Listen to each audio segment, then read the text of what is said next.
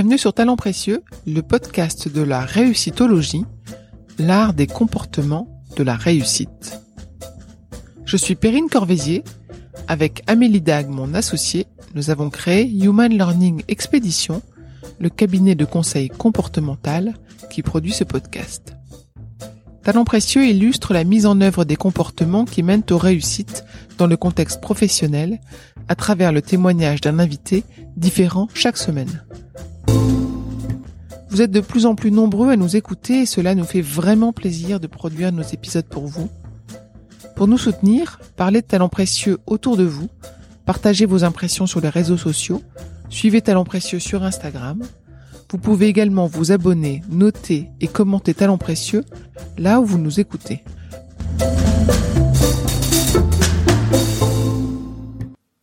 On se retrouve tous euh, au même endroit au même moment pour euh, une seule personne qu'on opère et en fait euh, ça, ça crée des liens assez forts entre nous. Ces liens ils sont importants parce que on passe une grande partie de notre vie ensemble. Moi je peux pas opérer toute seule et donc du coup si je m'entendais pas avec l'équipe avec laquelle je travaille, ça serait pour moi un enfer d'aller travailler tous les jours.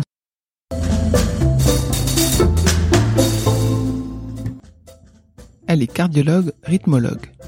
Comme Caroline Grimard l'explique, elle est spécialiste d'une spécialité en médecine. C'est un choix qui a entraîné des années d'études et de pratiques supplémentaires aux nombreuses et longues années du cursus médical. Et elle continue à se former et à tester les interventions innovantes. Elle voit son métier en collectif. Elle parle de collaboration avec des mots comme entente, envie de travailler ensemble, respect, sympathie et même amitié. Si l'ambiance de travail doit être agréable et compatible avec les vies de chacun, c'est le confort du patient qui prime néanmoins. Ces interventions, elle les prépare avec attention pour opérer avec le plus de désinvolture possible. Cela lui permet de gérer les imprévus. Et quand malheureusement cela se passe mal, ou quand elle fait une victoire, elle en parle avec ses associés, secrétaires, personnels de clinique et infirmiers pour apprendre des erreurs et célébrer les joies. Son équilibre tient à sa capacité à compartimenter pour que son métier si prenant lui permette de s'épanouir également auprès de son mari, qui est cardiologue, et leurs enfants. Bonne écoute.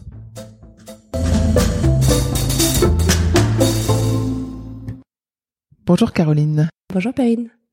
Alors Caroline, merci de me consacrer du temps pour cet entretien. Euh, je sais que tu es d'astreinte, donc on peut à tout moment arrêter il n'y a pas de souci. Est-ce que tu peux me raconter ce que tu fais comme métier? Alors, je suis cardiologue euh, spécialisée en rythmologie, c'est-à-dire dans les troubles du rythme cardiaque. Euh, c'est-à-dire que euh, mes études de cardiologie d'abord générale se sont orientées ensuite vers une une petite partie du domaine cardiologique qui s'occupe en gros de l'électricité du cœur. Donc en gros, je suis l'électricien du cœur. D'accord. Voilà. Donc tu es spécialiste dans une spécialité. C'est ça, Je suis euh, hyper spécialisée en cardiologie, ce qui euh, en fait à l'heure actuelle euh, est quasiment obligatoire puisque la cardiologie est un domaine extrêmement vaste et que les, les différents aspects de cette spécialité sont compliqués à, à exercer euh, par une seule et même personne. Hormis la cardiologie, on va dire plus générale, qu'exercent les cardiologues euh, que l'on peut voir en cabinet, les, le reste des examens de cardiologie nécessitent euh, des diplômes un peu plus spécialisés. T'as fait combien d'années d'études? Alors, donc il y a les, les, les, études, on va dire, classiques euh, de tout médecin qui se composent de six années de fac qui permettent de passer à mon époque l'internat. Donc maintenant c'est le, le concours national, l'examen national classant. Et ensuite euh, quatre ans d'internat qui euh, permettent d'obtenir une thèse de docteur en médecine au-delà de laquelle on peut euh, continuer soit à exercer directement euh, pour son propre compte, soit on décide de poursuivre sa formation euh, hospitalière pour avoir un diplôme supplémentaire, ce qui est mon cas. Donc j'ai effectué ensuite deux ans supplémentaires de clinica, qui me donne le titre de chef de clinique des hôpitaux. Et pendant ces clinicas, c'est souvent le moment où les médecins dans chaque spécialité acquièrent des connaissances supplémentaires pour préciser leur leur domaine d'activité dans leur spécialité. Donc au total, six ans obligatoires, on va dire, donc euh, même sept ans, parce que j'ai fait deux fois ma première année de médecine comme la majorité des étudiants, plus quatre ans d'internat, plus deux ans de clinica. Pas Une mal. petite moyenne. Et tu disais que tu étais l'électricien du cœur. Euh, si je provoquais un peu, est-ce que euh, tu fais aussi de l'électronique? Alors, on fait un peu d'électronique en pratique parce que euh, l'électricité du cœur bah, répond euh, complètement aux lois de la physique euh, qu'on a appris dans la filière scientifique du bac. Et donc, du coup, il y a une connexion parfaite entre les, les circuits électriques physiologiques dont on a tous quelques souvenirs et les appareils technologiques qui ont été développés pour traiter les, déficiences de ce circuit.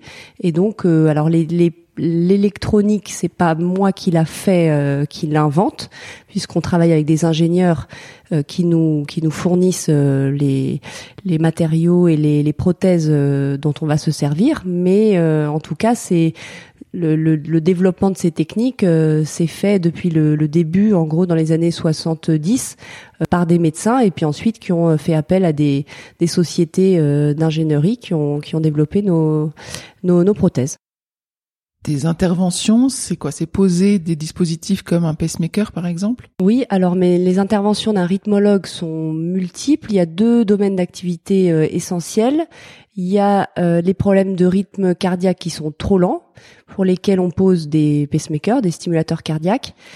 Et puis il y a des problèmes d'électricité trop rapide qui s'adressent plutôt à des gens plus jeunes et qui sont des problèmes euh, d'un petit foyer électrique un petit peu anormal qui se situe au niveau d'un endroit du cœur euh, et donc pour lequel on pratique ce qu'on appelle des ablations, c'est-à-dire qu'on va aller cautériser avec euh, une énergie qui est soit de la radiofréquence, soit de la cryothérapie, c'est-à-dire de l'azote liquide en fait.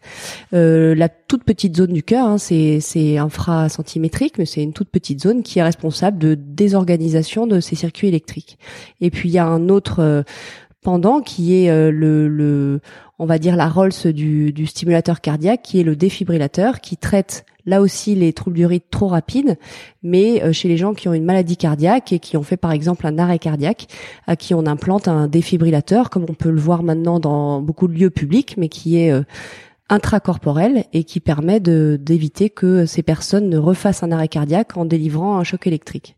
Donc mes techniques sont, euh, on va dire, de vraiment de deux types différentes. Il y a la mise en place de ces fameuses prothèses, le stimulateur ou le défibrillateur, qui euh, sont des actes de chirurgie finalement, donc qui euh, expliquent en partie pourquoi on a fait des années supplémentaires dans notre formation pour acquérir ces techniques chirurgicales qui font pas partie du cursus du cardiologue. Et puis les techniques donc d'ablation qui se font par voie endovasculaire, c'est-à-dire qu'on passe à travers les vaisseaux, il n'y a pas d'ouverture euh, au niveau du thorax et qui permettent à partir d'un accès euh, souvent euh, de la veine fémorale, donc au niveau du pli de laine, d'arriver ensuite dans les cavités cardiaques et d'aller cautériser les petits foyers qui nous embêtent. Ça a évolué, toutes ces techniques-là, j'imagine. Comment est-ce que tu continues à te former et à rester informé des nouvelles technologies, des nouvelles façons d'intervention? Alors les techniques ont effectivement évolué depuis que j'ai fini. J'ai eu la chance de prendre le train en marche à son quasi à son départ, c'est-à-dire que alors pas pour les, stimulateurs cardiaques parce que c'est des techniques qui datent des années 70, mais qui étaient euh, on va dire un peu confidentielles parce que bah il y avait euh, justement technologiquement moins de possibilités et puis que euh, on, on, opérait vraiment les patients les plus graves. Et ces techniques là elles se sont démocratisées dans les années 90 euh, mais par contre, il y a eu euh, beaucoup beaucoup de d'avancées en termes de miniaturisation et puis de d'avancées sur les, les logiciels embarqués dans ces prothèses. Et puis, euh, en ce qui concerne en revanche les techniques d'ablation, c'est des techniques qui se sont développées dans les années 2000 et du coup pour lesquelles ma génération de d'internes a vraiment, nous on a baigné là-dedans depuis qu'on a commencé et du coup c'est c'était plus facile que de prendre le train euh, un peu en retard comme l'ont fait les, les, générations qui m'avaient précédé et qui du coup n'avaient pas ces connaissances euh, techniques qu'ils ont dû acquérir plus tard et qui étaient plus compliquées. Donc euh, on va dire que déjà on est parti on va dire les, rythmologues de ma génération avec une facilité d'utilisation de ces technologies. Euh, ceci accentué par le fait qu'on baigne aussi un peu plus dans euh, tout ce qui est informatique euh, que les générations précédentes et donc du coup c'est il y a beaucoup de logiciels à manipuler aussi sur les, ordinateurs qui sont pour nous quelque chose qui est assez simple d'utilisation et puis après les, les, mises à jour et nos, nos, mises à niveau à nous, elles sont, euh, on va pas dire quotidiennes, mais elles sont euh, en tout cas euh, euh, presque mensuelles. C'est-à-dire qu'il y a des innovations, alors majoritairement technologiques, qui nécessitent qu'on utilise ou en tout cas qu'on essaye des nouveaux matériels, qui sont soit plus petits, soit plus performants, soit plus fin au niveau de, de, du traitement justement des ablations qui permettent de brûler plus vite ou plus fort euh, ou de d'enregistrer des signaux électriques dans le cœur de façon euh, euh, multipolaire, c'est-à-dire en enregistrant plusieurs endroits du cœur en même temps. Donc tout ça, ça demande des en fait des des, des, des tests de manipulation qu'on fait souvent sur des dans des dans des labos de scientifiques qui appartiennent aux, aux sociétés euh, qui, nous fournissent les matériels. Euh, et puis ensuite, il y a des innovations techno, enfin des innovations, on va dire plus de de techniques ou de, de des nouvelles idées de ce qu'on peut faire euh, dans les pour gérer les problèmes de rythme cardiaque. Et ça, euh, c'est quand même un peu moins fréquent parce que euh, maintenant les techniques de rythmologie sont quand même bien abouties et du coup oui il y a toujours des nouvelles idées et probablement des nouvelles choses à faire mais en tout cas euh, il y a surtout besoin de traiter le plus de personnes possible euh, avec le matériel le plus optimal possible. Et ça c'est notre travail on va dire de tous les jours le plus clairement le plus majoritaire tu reçois des patients euh, dans un cabinet ou dans un, dans un mhm. bureau, puis mhm. ensuite ils sont en salle d'opération. Dans ces différents lieux, j'imagine que tu n'es jamais toute seule, tu collabores avec tout un tas de différents personnels euh, pour prendre le rendez-vous, j'imagine, pour euh, gérer le dossier, pour préparer le bloc, pour nettoyer le bloc, avant, après, pendant. Avec qui est-ce que tu aimes bien travailler? Qu'est-ce que font les personnes avec qui tu aimes bien travailler? Alors, on a des, effectivement, on travaille avec euh, pas mal de personnes différentes qui ont des tâches différentes et avec qui on a des relations euh, aussi très différentes euh, que ce soit en termes de réflexion, de collaboration et puis même d'amitié. les personnes dont je suis le plus proche, on va dire, ce sont mes secrétaires parce que, bah, je, en gros, mon activité se partage entre à peu près un tiers de consultation euh, à la clinique et puis euh, deux tiers d'intervention au bloc opératoire. Et euh, à chaque fois que je suis en consultation, je suis donc avec une de mes secrétaires qui sont que je connais depuis dix ans et qui sont en gros mon mon deuxième euh, mon, mon, mon, deuxième cerveau et euh, en tout cas euh, les personnes qui permettent que la gestion de toute ma journée se passe correctement que ce soit pour répondre aux patients au téléphone que ce soit pour organiser les hospitalisations que ce soit pour recevoir les patients en consultation j'ai besoin d'elles pour planifier pour me soutenir et puis pour pour aussi échanger sur les patients qu'on reçoit parce que c'est assez euh, variable en fonction des consultations et euh, parfois on se marre bien mais parfois c'est assez c'est beaucoup moins drôle. Et du coup c'est vrai que de pouvoir échanger avec elle c'est euh, ça permet de d'être d'avoir une petite soupape pour euh, bah, parfois dans les moments qui sont pas drôles se, se soutenir. Après les personnes que je côtoie en volume horaire le, le plus euh, ce sont les mes, mes trois associés avec qui je travaille. Euh, donc euh, on se partage donc les consultations et les, les opérations que l'on que l'on fait toutes les semaines. Et donc il y a des opérations qu'on fait à plusieurs, il y a des des cas difficiles dont on discute à plusieurs. Donc voilà, on a toujours besoin de l'avis d'un autre. C'est très pénible de travailler tout seul et parce que c'est pas forcément des décisions qui sont toujours faciles à prendre et des cas qui sont tout bien comme dans les livres avec des, des, choses si faciles et du coup c'est c'est c'est d'autant plus important d'avoir quelqu'un euh, euh, avec qui on peut échanger et euh, prendre des bonnes décisions. Et après, il y a le personnel de vraiment du bloc opératoire qui sont mes infirmiers, qui sont mes brancardiers, le cadre, donc toute la structure de la clinique qui qui euh, dans la, avec laquelle donc j'interviens mais qui n'est pas sous ma responsabilité puisque c'est le personnel de la clinique. Donc euh, c'est mais c'est en fait euh, un point important de je pense le, le côté carabin de ce que l'on fait. C'est-à-dire que il y a une proximité entre nous dans notre travail de tous les jours qui permet de s'affranchir des moments difficiles des cas compliqués des opérations qui se terminent parfois pas bien des au contraire des cas dont on est super fier. Et, voilà, ça c'est, euh, on partage euh, bah, en fait notre quotidien euh, du matin au quasiment au soir les jours où j'opère. Et euh, ça c'est euh, ce partage là il s'effectue avec des gens qui sont de tous horizons de tous âges qui peuvent être beaucoup plus jeunes que moi ou au contraire beaucoup plus âgés qui ont des vies parfois improbables et on se retrouve tous au même endroit au même moment pour une seule personne qu'on opère. Et en fait ça ça crée des liens assez forts entre nous ces liens, ils sont importants parce que on passe une grande partie de notre euh, vie ensemble.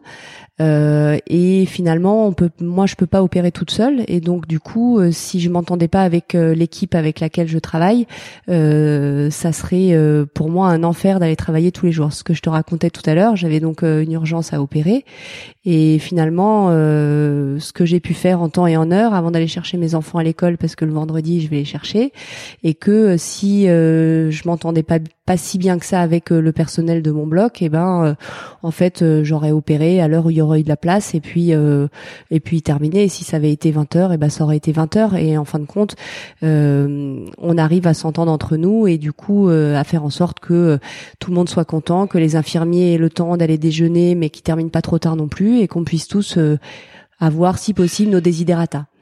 C'est pas toujours le cas partout et c'est pas le cas avec tout le monde.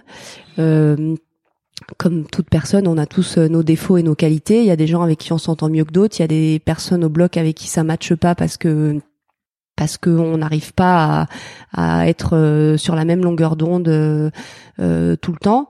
Mais voilà, je pense que en tout cas, chacun est obligé d'intervenir et de faire en sorte que ça se passe le mieux possible. Et après, il est bien évident que si l'ambiance dans mon bloc coopératoire est bonne, les infirmiers ont envie de travailler avec moi, les brancardiers de me descendre mes patients à l'heure et euh, euh, les infirmiers anesthésistes de d'être de me faire la meilleure anesthésie qui soit et et le cadre du bloc de gérer tout ça le mieux possible et que les chirurgiens qui sont pas sympas, ben en fait personne n'a trop envie de travailler avec eux donc on n'a pas vraiment d'intérêt à à être à ne pas vouloir créer de cohésion d'équipe. D'accord. Donc être sympa, ça te permet de mieux travailler. En fait, c'est pas que être sympa, c'est c'est c'est œuvrer de façon pour que euh, la journée collective soit bonne, que euh, je sois en retour, euh, je joue le jeu de ne pas non plus programmer des patients plus que de possible par jour pour que les infirmiers ou le personnel en général fassent des heures sup parce que bah, ce qui est pas urgent, euh, c'est pas la peine de bourrer les, les, les, programmes du bloc opératoire, ça sert à rien. Et, et voilà. Et donc euh, c'est euh, c'est c'est de la sympathie, c'est du coup ça débouche aussi sur de l'amitié avec certaines personnes. Et puis c'est aussi beaucoup de respect entre chacun de nous. Et finalement, ce qui est le plus important, c'est quelque chose qu'on se dit jamais entre nous parce qu'on a l'habitude de travailler ensemble et que les semaines se passent, c'est que bah au final, ce qui nous on fait ça, parfois on râle, on n'est pas content parce que les patients sont en retard, parce que les brancardiers ceci, parce que l'ascenseur est en panne, parce que euh, le, chirurgien qui a opéré avant a terminé en retard. En fait, on râle, mais c'est pas tellement pour nous, c'est parce que c'est pas confortable pour le patient. Et du coup, euh, bah du coup, en fait, je pense que la, enfin la vraie finalité, c'est quand même ça, et c'est la clé euh, de notre métier. Une question sur le l'acte opératoire et la coordination entre vous. Moi, je, moi, je regarde des films euh, et j'ai l'impression que c'est hyper fluide, que les instruments ils arrivent dans la main du chirurgien pile quand il faut, en anticipation, etc. Comment est-ce que vous préparez ces, ces interventions? Comment est-ce que vous savez vous coordonner? Enfin, ce ballet qu'on qu'on voit dans les films, est-ce qu'il est dans la réalité comme ça ou pas? Alors, ce balai, il est réel pour euh, certaines opérations. Euh, notamment des opérations complexes où on a besoin d'être euh, à plusieurs pour opérer parce que on peut pas tenir tout le matériel euh, avec deux mains ou en tout cas on a besoin de certaines précisions et du coup de ne pas lever les yeux du champ opératoire et d'avoir quelqu'un à côté qui peut nous passer le matériel sans qu'on ait forcément à se retourner ou en tout cas à le chercher. après c'est pas comme ça pour toutes les opérations, il y a des opérations beaucoup plus simples pour lesquelles on peut opérer tout seul et on a avec nous un infirmier en salle et une table stérile sur lequel est posé tout le matériel. Et du coup, on se débrouille tout seul, ce qui est le cas pour, euh, euh, en tout cas, moi, la majorité de ce que je fais, en tout cas, tout ce qui est euh, stimulateur et défibrillateur, le matériel, j'ai tout sur ma table. Après, il peut me manquer des choses, mais c'est, j'ai pas forcément besoin que quelqu'un s'habille avec moi, ou alors quand je sais que ça doit arriver parce que c'est un cas particulièrement difficile, généralement je l'anticipe. Et donc euh, soit je demande à un de mes associés de d'opérer avec moi, soit je demande à mon infirmier de s'habiller avec moi avant. Et du coup euh, en fait tout est déjà rodé. Alors c'est rodé pour plusieurs raisons, c'est rodé de notre côté médecin parce que bah, dans nos années de formation en fait on a été les petites mains euh, bah, de nos grands frères ou sœurs chirurgiens. Et que du coup on les a vus et que en fait ça fait partie de notre formation, c'est d'arriver à acquérir cette autonomie et cette aisance euh, quand on opère et c'est rodé aussi du point de vue du personnel parce qu'en fait euh, dans le dans notre bloc opératoire de cardiologie en fait le personnel est fixe. Et donc euh, entre toutes les salles opératoires ils, tournent pour euh, évidemment faire les diverses opérations mais en gros c'est toujours le même personnel. Donc il finit par savoir à la perfection ce qu'on va faire. Ils savent même exactement quelle taille de gants je prends et quel fil j'utilise pour fermer la peau. Et, et voilà. Et ça c'est ça fait partie de leur de de eux de leur euh, de leur de leur euh, formation et euh, ça fait partie de leur qualité de savoir anticiper ça et de savoir que tel chirurgien fait plutôt euh, telle opération en utilisant telle méthode et que tel autre va faire différemment. Et donc du coup en fait s'ils sont euh, suffisamment à l'aise et, et, et formés dans le notre bloc opératoire ils savent très très bien d'une salle à l'autre qu'est-ce qu'on va utiliser. Ils savent anticiper ce qu'on va faire quasiment. Ils savent exactement anticiper euh, le matériel qu'on va utiliser, même parce que euh, parce que après les cas sont euh, jamais les mêmes, mais finalement toujours les mêmes opérations au départ. On pose cette question à tout le monde, tous nos invités. Est-ce que tu peux nous raconter un succès professionnel dont tu es fier L'idée, c'est de nous raconter un moment où tu as fait bouger les lignes, où tu as eu l'impression de faire la différence? Alors, le, le un des succès qui est plutôt récent qu'on a dont on est fier à la clinique. Alors c'est on, ça veut dire, c'est-à-dire euh, c'est pas euh, moi seul, c'est euh, mon équipe et moi, puisque c'est souvent quand c'est des succès, c'est souvent que c'est des, choses un peu compliquées, et donc du coup c'est rare qu'on soit tout seul dans, dans ces cas-là. C'est euh, bah, de pouvoir, euh, d'avoir pu en tout cas être parmi les premiers en France à, à implanter les, les, nouveaux stimulateurs cardiaques sans sonde, dont je t'avais montré des photos, qui sont en fait des espèces de petites capsules qu'on on va euh, directement accrocher dans le cœur, alors qu'un stimulateur cardiaque classique, il est, euh, il est euh, placé sous l'épaule avec des sondes électriques qui vont dans le cœur par les vaisseaux. Et là, cette innovation-là, elle est intéressante parce que ça bouleverse complètement le le monde de la stimulation cardiaque euh, à l'heure actuelle. Alors ça la bouleverse pas dans le sens où euh, tous les patients ne bénéficieront pas de ce genre de matériel, mais c'est un bouleversement parce que c'est un changement complet des techniques par rapport à ce qu'on faisait depuis euh, les années 70 où on a appris à mettre, enfin en tout cas où on a développé l'implantation des stimulateurs cardiaques.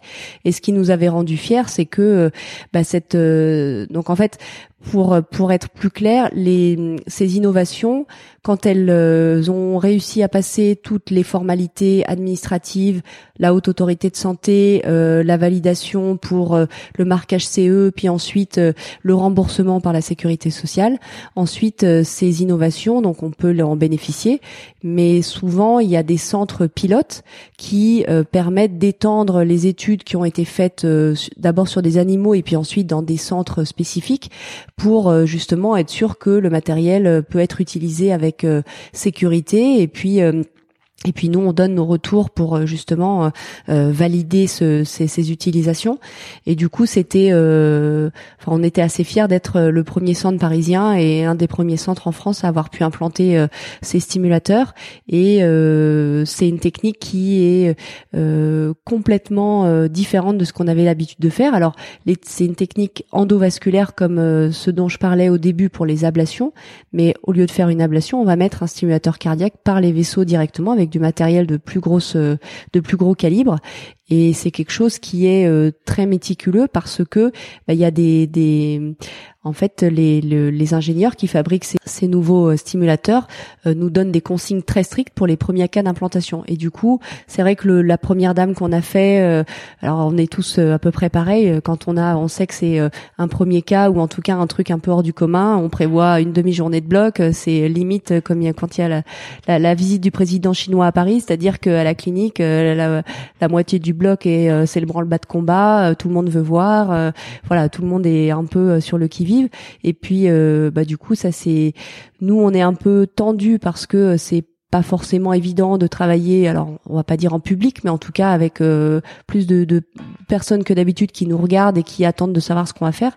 Et du coup, on était, euh, on, a, on a fait ça à deux avec une de mes associées et on était super contente que ça marche et de pouvoir remplir toutes les cases de, de l'implantation, euh, de savoir que c'est, c'était tout comme on avait espéré le faire et que bah, ça allait en plus servir pour la clinique pour ensuite être un tremplin pour l'implantation à plus grande échelle après.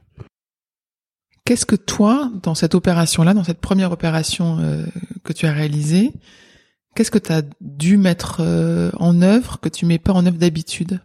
Alors, ce qui est plus compliqué quand c'est une première opération, c'est que euh, on peut pas avoir la désinvolture qu'on a d'habitude. Non pas qu'on opère euh, en rigolant tous les jours, mais en tout cas le fait de faire des gestes qu'on connaît bien et que euh, qui sont cadrés, on sait que euh, même si il se passe des choses qui sont pas parfaitement comme on voudrait, on sait les gérer parce que on en a opéré plein.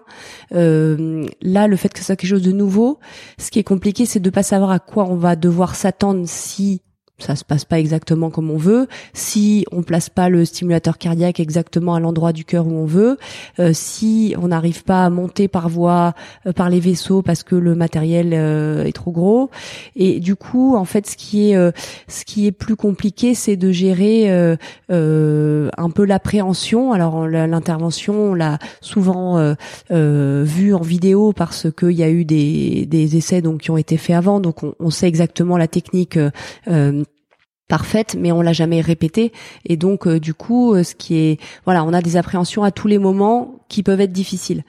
Ces moments difficiles on les connaît on va dire parce que malgré tout c'est des techniques euh, c'est ça reste dans nos cordes euh, de d'apprentissage. Et donc du coup les techniques on les connaît. Mais c'est vrai qu'on va être très méticuleux sur les moments qui nous paraissent être plus potentiellement à risque ou fragile. Euh, on va faire très attention à l'anesthésie du patient au début. On va faire euh, peut-être même une anesthésie par exemple générale alors que après si ça se passe bien bah, on dit bah tiens on pourrait alléger l'anesthésie ça va être plutôt une, une sédation donc euh, un peu moins lourde après on va faire attention à, à la préparation du patient on va faire attention au type de matériel qu'on va utiliser on se pose la question de quel type de matériel on va on va demander aux infirmiers de nous préparer et, et après euh, c'est voilà c'est c'est plus une une concentration qui est peut-être x10 ou x50 par rapport à une intervention qu'on connaît euh, et euh, dont on sait gérer les aléas sans trop de problèmes en fait. La patiente était au courant que c'était votre première intervention de ce type-là? Ouais.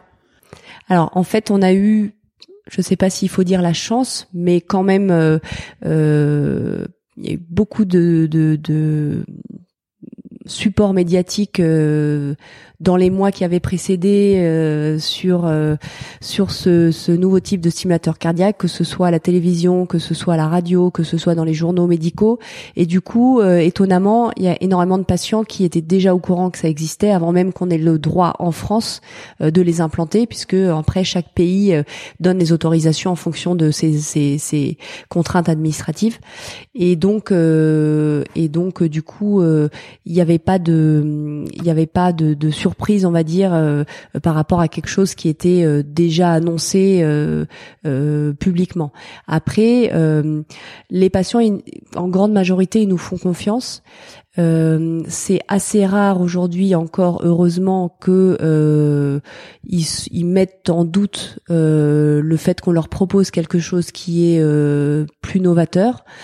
en France, on est assez frileux sur ce genre de nouvelles technologies, c'est-à-dire que euh, pour qu'on puisse le proposer, en tout cas dans le domaine de la cardiologie, c'est que vraiment il y a eu vraiment vraiment tellement d'études et tellement de de de, de remontée, de vérification que on est à peu près sûr qu'il n'y a pas de problème de matériel.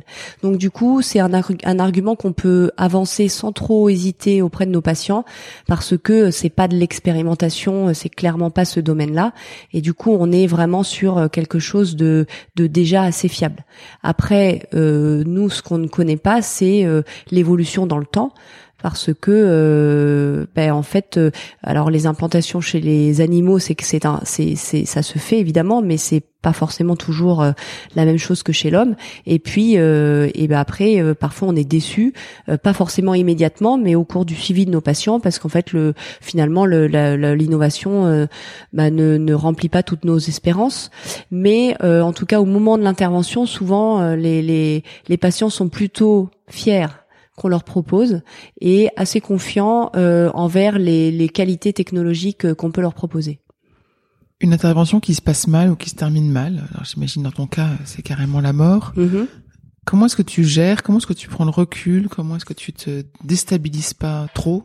Alors c'est assez compliqué. Euh, une intervention heureusement en cardiologie qui se termine mal, c'est assez rare. C'est un des avantages de notre, euh, en tout cas dans ce que je fais moi en cardiologie, c'est assez rare et du coup euh, ça fait partie des de, de des aléas, euh, on va dire pas de notre quotidien du coup, mais peut-être de notre de notre passé médical ou en tout cas de notre vie médicale parce que c'est pas si fréquent. Euh, c'est c'est la mort effectivement euh, au pire c'est sûr.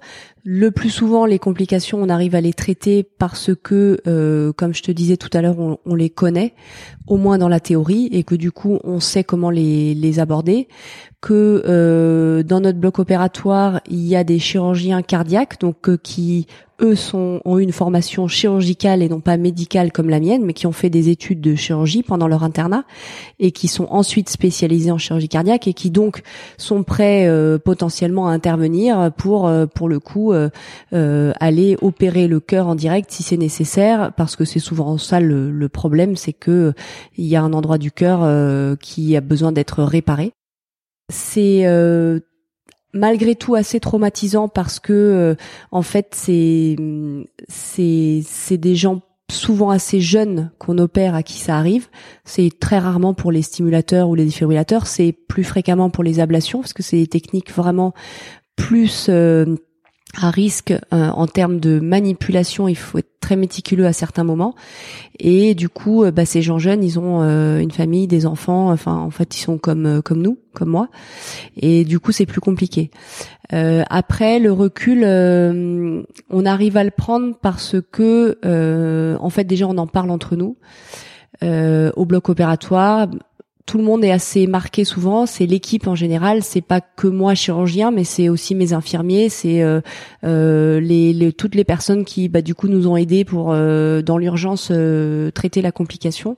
Et du coup, généralement, on arrive à se poser après l'opération un peu entre nous pour rediscuter de comment on a géré déjà, parce que ça se termine pas toujours mal, de se d'être content de ce qu'on a fait quand on a réussi à bien gérer, de se dire que bah là euh, on n'a pas été assez rapide sur ça ou qu'on s'est pas assez méfié de ça et euh, Et ça, ça permet déjà de, de, de décompresser un peu euh, en direct, on va dire. Et puis après, euh, euh, moi, j'ai sauf un cas, je pense qu'il restera gravé dans ma mémoire toute ma vie d'une de mes patientes que, que dont je, je, à qui je pense presque tous les jours et qui, qui dont je pour, pour laquelle je suis extrêmement triste parce qu'elle est décédée de d'une maladie. Je pense qu'on a enfin qui nous a échappé clairement, mais pour des raisons euh, différentes de la cardiologie. Mais euh, mais en fait, euh, on arrive assez bien à compartimenter ce qu'on fait. Euh, alors c'est pas euh, forcément quelque chose qui est volontaire et de dire bon bah voilà je tourne une page et c'est terminé, mais en fait euh, ce qu'on apprend pendant nos études de médecine et notamment pendant les stages qu'on fait quand on est interne euh, nous permettent justement d'avoir un rapport avec euh, la gestion des complications qui euh, nous permettent de relativiser ce qu'on fait. Et en fait, c'est important parce que euh, sinon, c'est quasiment impossible d'aller réopérer le lendemain. Alors, il y a malgré tout des opérations qui sont tellement plus compliquées que quand on a une complication, le jour où on doit le refaire, c'est vraiment très très difficile parce qu'on arrive dans un état de de stress qui est assez désagréable. Mais euh, c'est du coup, euh, soit on arrive à se faire aider, soit en en parlant avant à l'équipe ou euh, à un collègue, on arrive à pas être forcément tout seul et donc du coup c'est c'est plus simple. Et puis euh, voilà, pendant notre formation, on a quand même des stages qui sont obligatoires, notamment un stage en réanimation médicale ou réanimation chirurgicale, où euh, en gros on passe nos journées à voir des patients euh, très très graves euh, et du coup à annoncer des mauvaises nouvelles toute la journée à des familles. Et en fait, ce stage il est important oui pour apprendre des techniques et de réanimation et de d'urgence parce que ça fait partie de notre quotidien mais surtout aussi pour arriver à gérer ces moments psychologiquement compliqués et après, je pense que la clé, c'est aussi de discuter avec euh, les familles des patients euh, sans forcément, sans trop de détours, parce que euh, parce qu'en fait, la majorité du temps, ça se passe plutôt bien quand on leur explique. Et en fait, le fait d'aussi parler avec eux, ça ça ça permet de, de soulager un peu notre peine voilà. Après, il y a des cas qui restent malgré tout, je pense, pour chacun de, des, de chaque, enfin, pour chaque chirurgien gravé dans, notre, dans nos mémoires comme quelque chose de, de désagréable. De manière générale, de toute façon, tu travailles sur des sujets où les gens qui viennent te voir vont pas bien, ou ont quelque chose en tous les cas à, soigner ou à régler. Comment est-ce que tu arrives à faire la part des choses et à couper, à te ressourcer, à, à partir en vacances sans t'inquiéter pour tout le monde? Déjà, dans, dans le, le, domaine de la cardiologie que je fais moi, il y a beaucoup de patients qui vont bien. Il n'y a pas forcément que des urgences et des patients qu'il faut opérer en catastrophe. Et euh, en tout cas, dans tout ce qui est euh, les ablations, donc les, les problèmes de tachycardie, c'est souvent des interventions qui euh, sont en tout cas pas en relation avec un forcément un problème cardiaque définitif ou une maladie cardiaque sous-jacente. Donc déjà, on sait que c'est des gens qu'on va guérir. Et ça c'est important de faire passer ce message lors des consultations.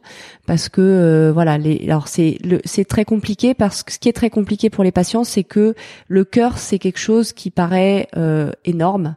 Et donc euh, le fait de s'occuper des cœurs c'est euh, enfin voilà c'est un des organes centrales euh, de notre corps. Et du coup euh, nos, nos, patients mais je pense que la majorité de la population générale euh, pense que voilà le cœur c'est ce qu'il y a de plus important et que du coup à partir du moment où il y a un problème c'est la catastrophe. Et en fait c'est pas le cas.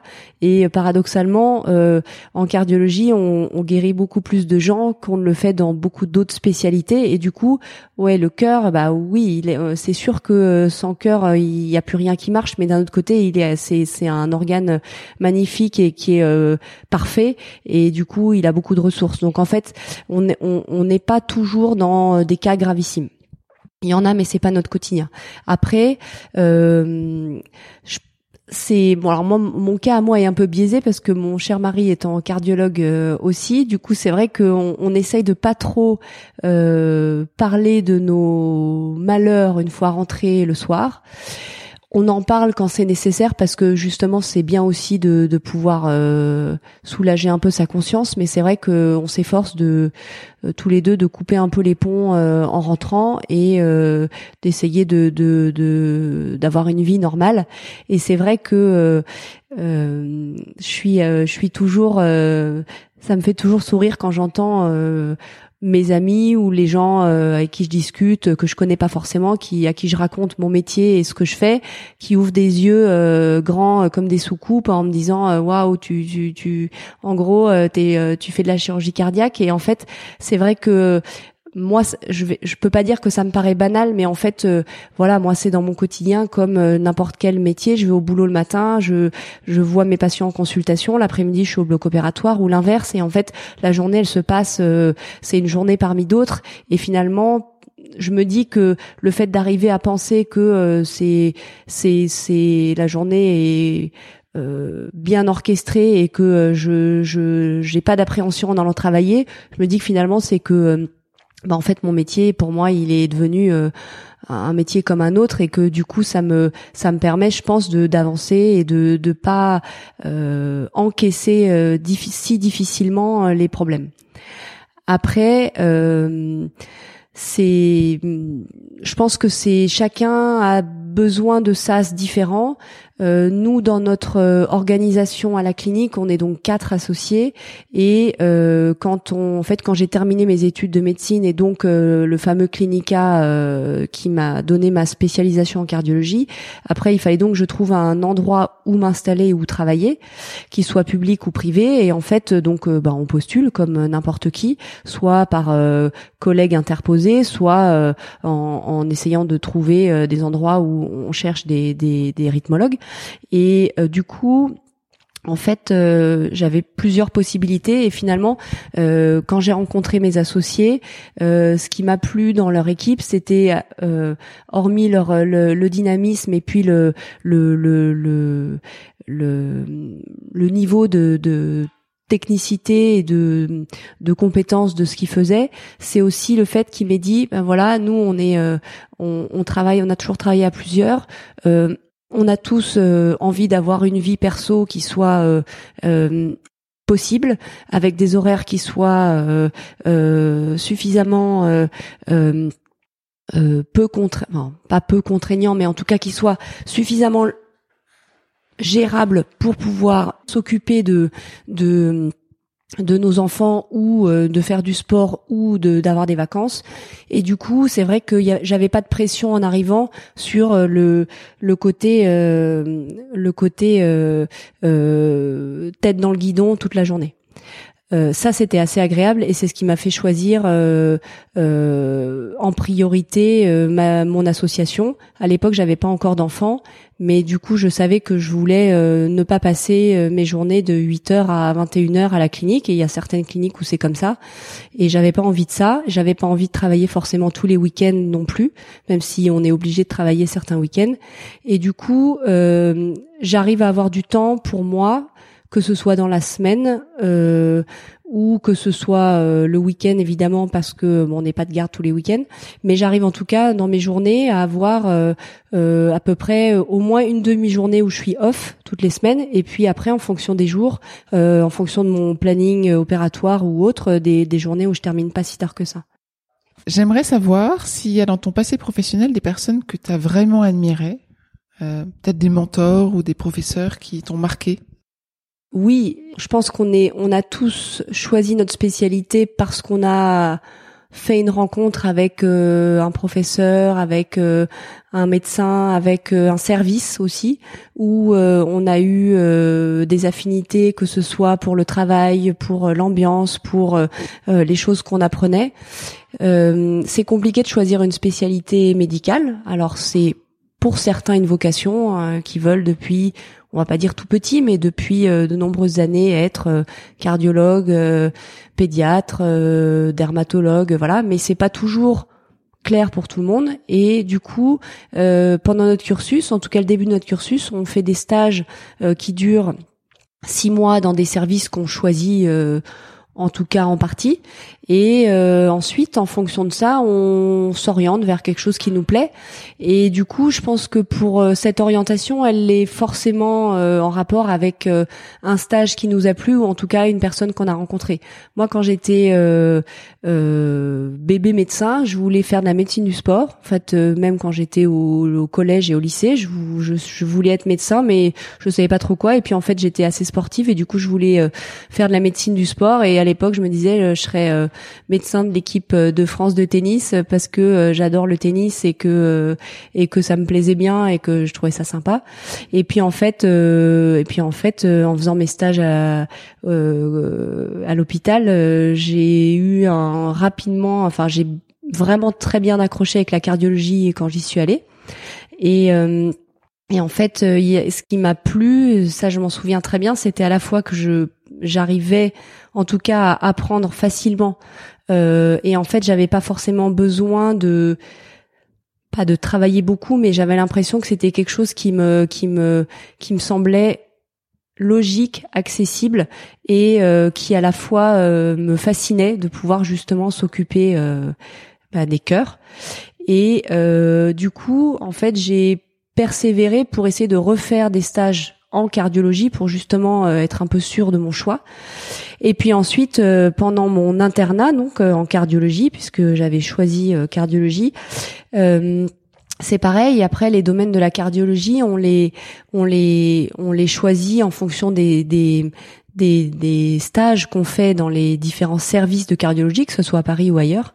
Et en fait, euh, le, le, le stage qui m'a le plus plu, c'est bah, le stage que de ce que je fais à l'heure actuelle, la rythmologie, parce que j'y ai rencontré euh, euh, effectivement, je pense, mon mentor, ou en tout cas un, un, de, un des professeurs avec qui je me suis très bien entendue, et j'étais prise sous son aile, j'étais à l'aise, j'aimais ce que je faisais, je m'entendais euh, super bien avec son équipe, euh, les infirmières qui en fait euh, font une énorme partie de notre formation, euh, elles, elles m'aimaient bien et du coup elles m'ont appris leurs petits trucs et astuces. Et puis du coup en fait bah, j'avais envie de passer du temps dans le service, je prenais plus de garde que ce dont j'avais besoin et voilà. Et du coup au final il se lie un, un oui, euh, la relation entre vraiment un mentor et un élève parce que bah, j'avais envie de, de continuer à apprendre dans ce domaine. Et, euh, et puis ensuite, euh, ce qui a été assez émouvant pour moi, c'est le jour où j'ai dû voler de mes propres ailes, c'est-à-dire que bah, j'ai été donc chef de clinique dans le service de rythmologie là où j'avais fait mes derniers stages. Et puis ensuite, bah, le jour où ça se termine, le clinicab, en fait, il faut laisser la place à quelqu'un d'autre et puis il faut s'installer. Euh, et du coup, le, le, le premier jour où j'ai travaillé, euh, euh, où j'ai opéré à la clinique, toute seule sans euh, mon patron il s'appelait Dominique à l'époque et et euh, je pouvais pas appeler Dominique au secours euh, pour m'aider si j'avais besoin ou pour me rassurer parce que je savais pas trop, j'étais toute seule face à mon patient et ben je je me suis dit ouais bah ça y est là c'est le cordon est coupé et je suis passée dans la cour des grands. Et puis maintenant ça me fait sourire parce que ça fait euh, ça fait plus de 15 ans euh, que que cette période euh, a commencé. Et puis et puis voilà. Et je le revois avec beaucoup de plaisir parce que je pense qu'on avait beaucoup d'affinités à la fois sur la cardiologie mais mais dans plein d'autres domaines que comme comme euh, comme tout le monde le sait, euh, au début de nos études médicales, on passe quand même un certain temps de notre vie à l'hôpital et du coup, bah, on, crée vraiment des liens euh, importants avec ces personnes qui nous entourent.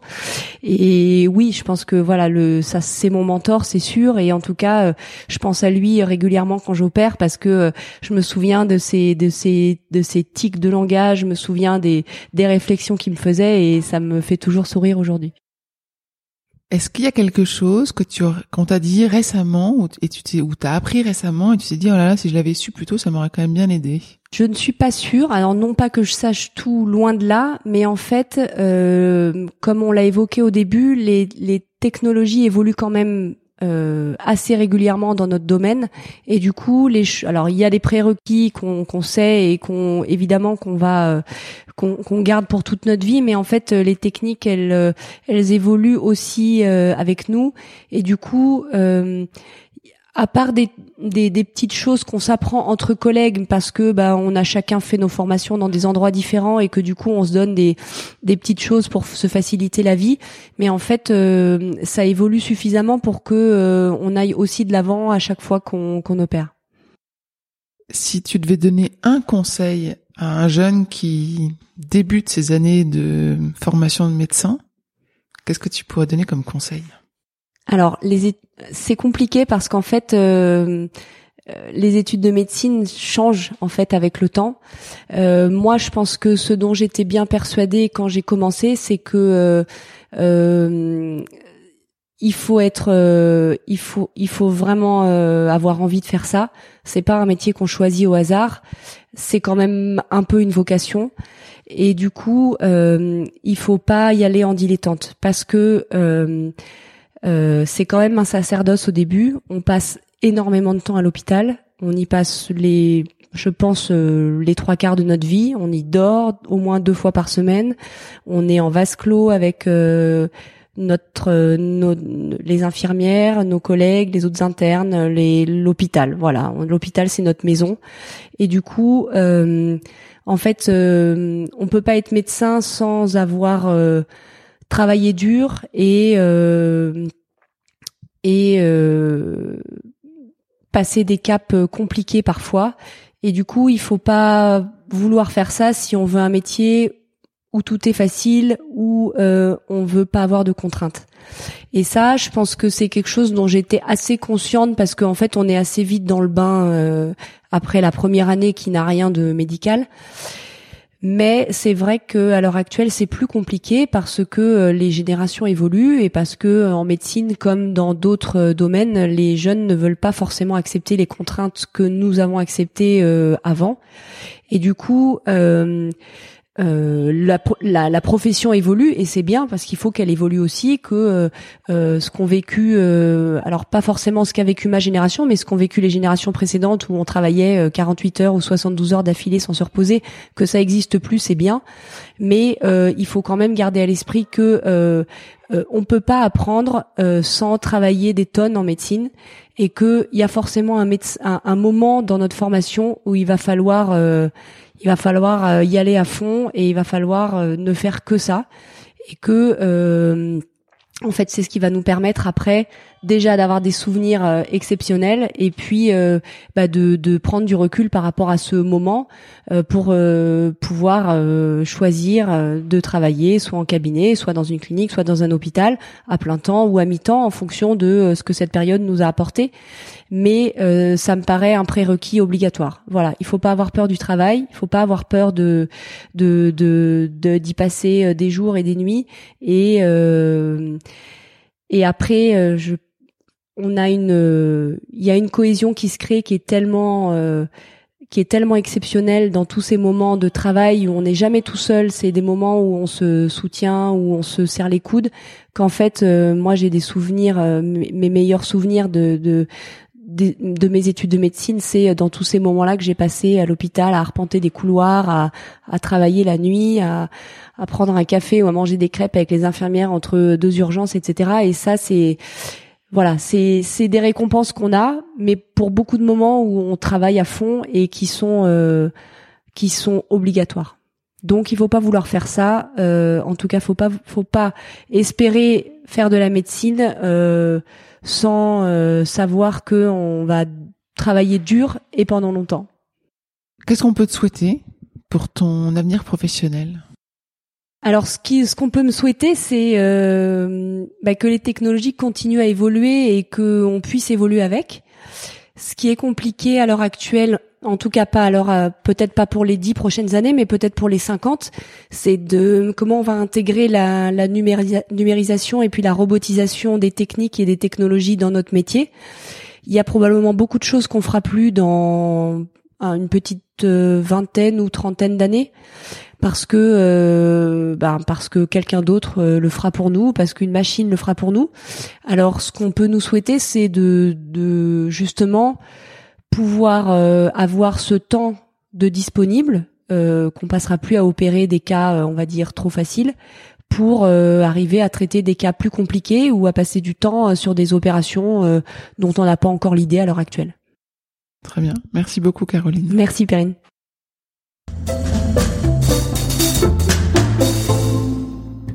J'espère que vous avez apprécié ce podcast autant que nous avons aimé le préparer et l'enregistrer. Vous retrouverez les notes et les références citées lors de cet épisode sur notre site humanlx.com.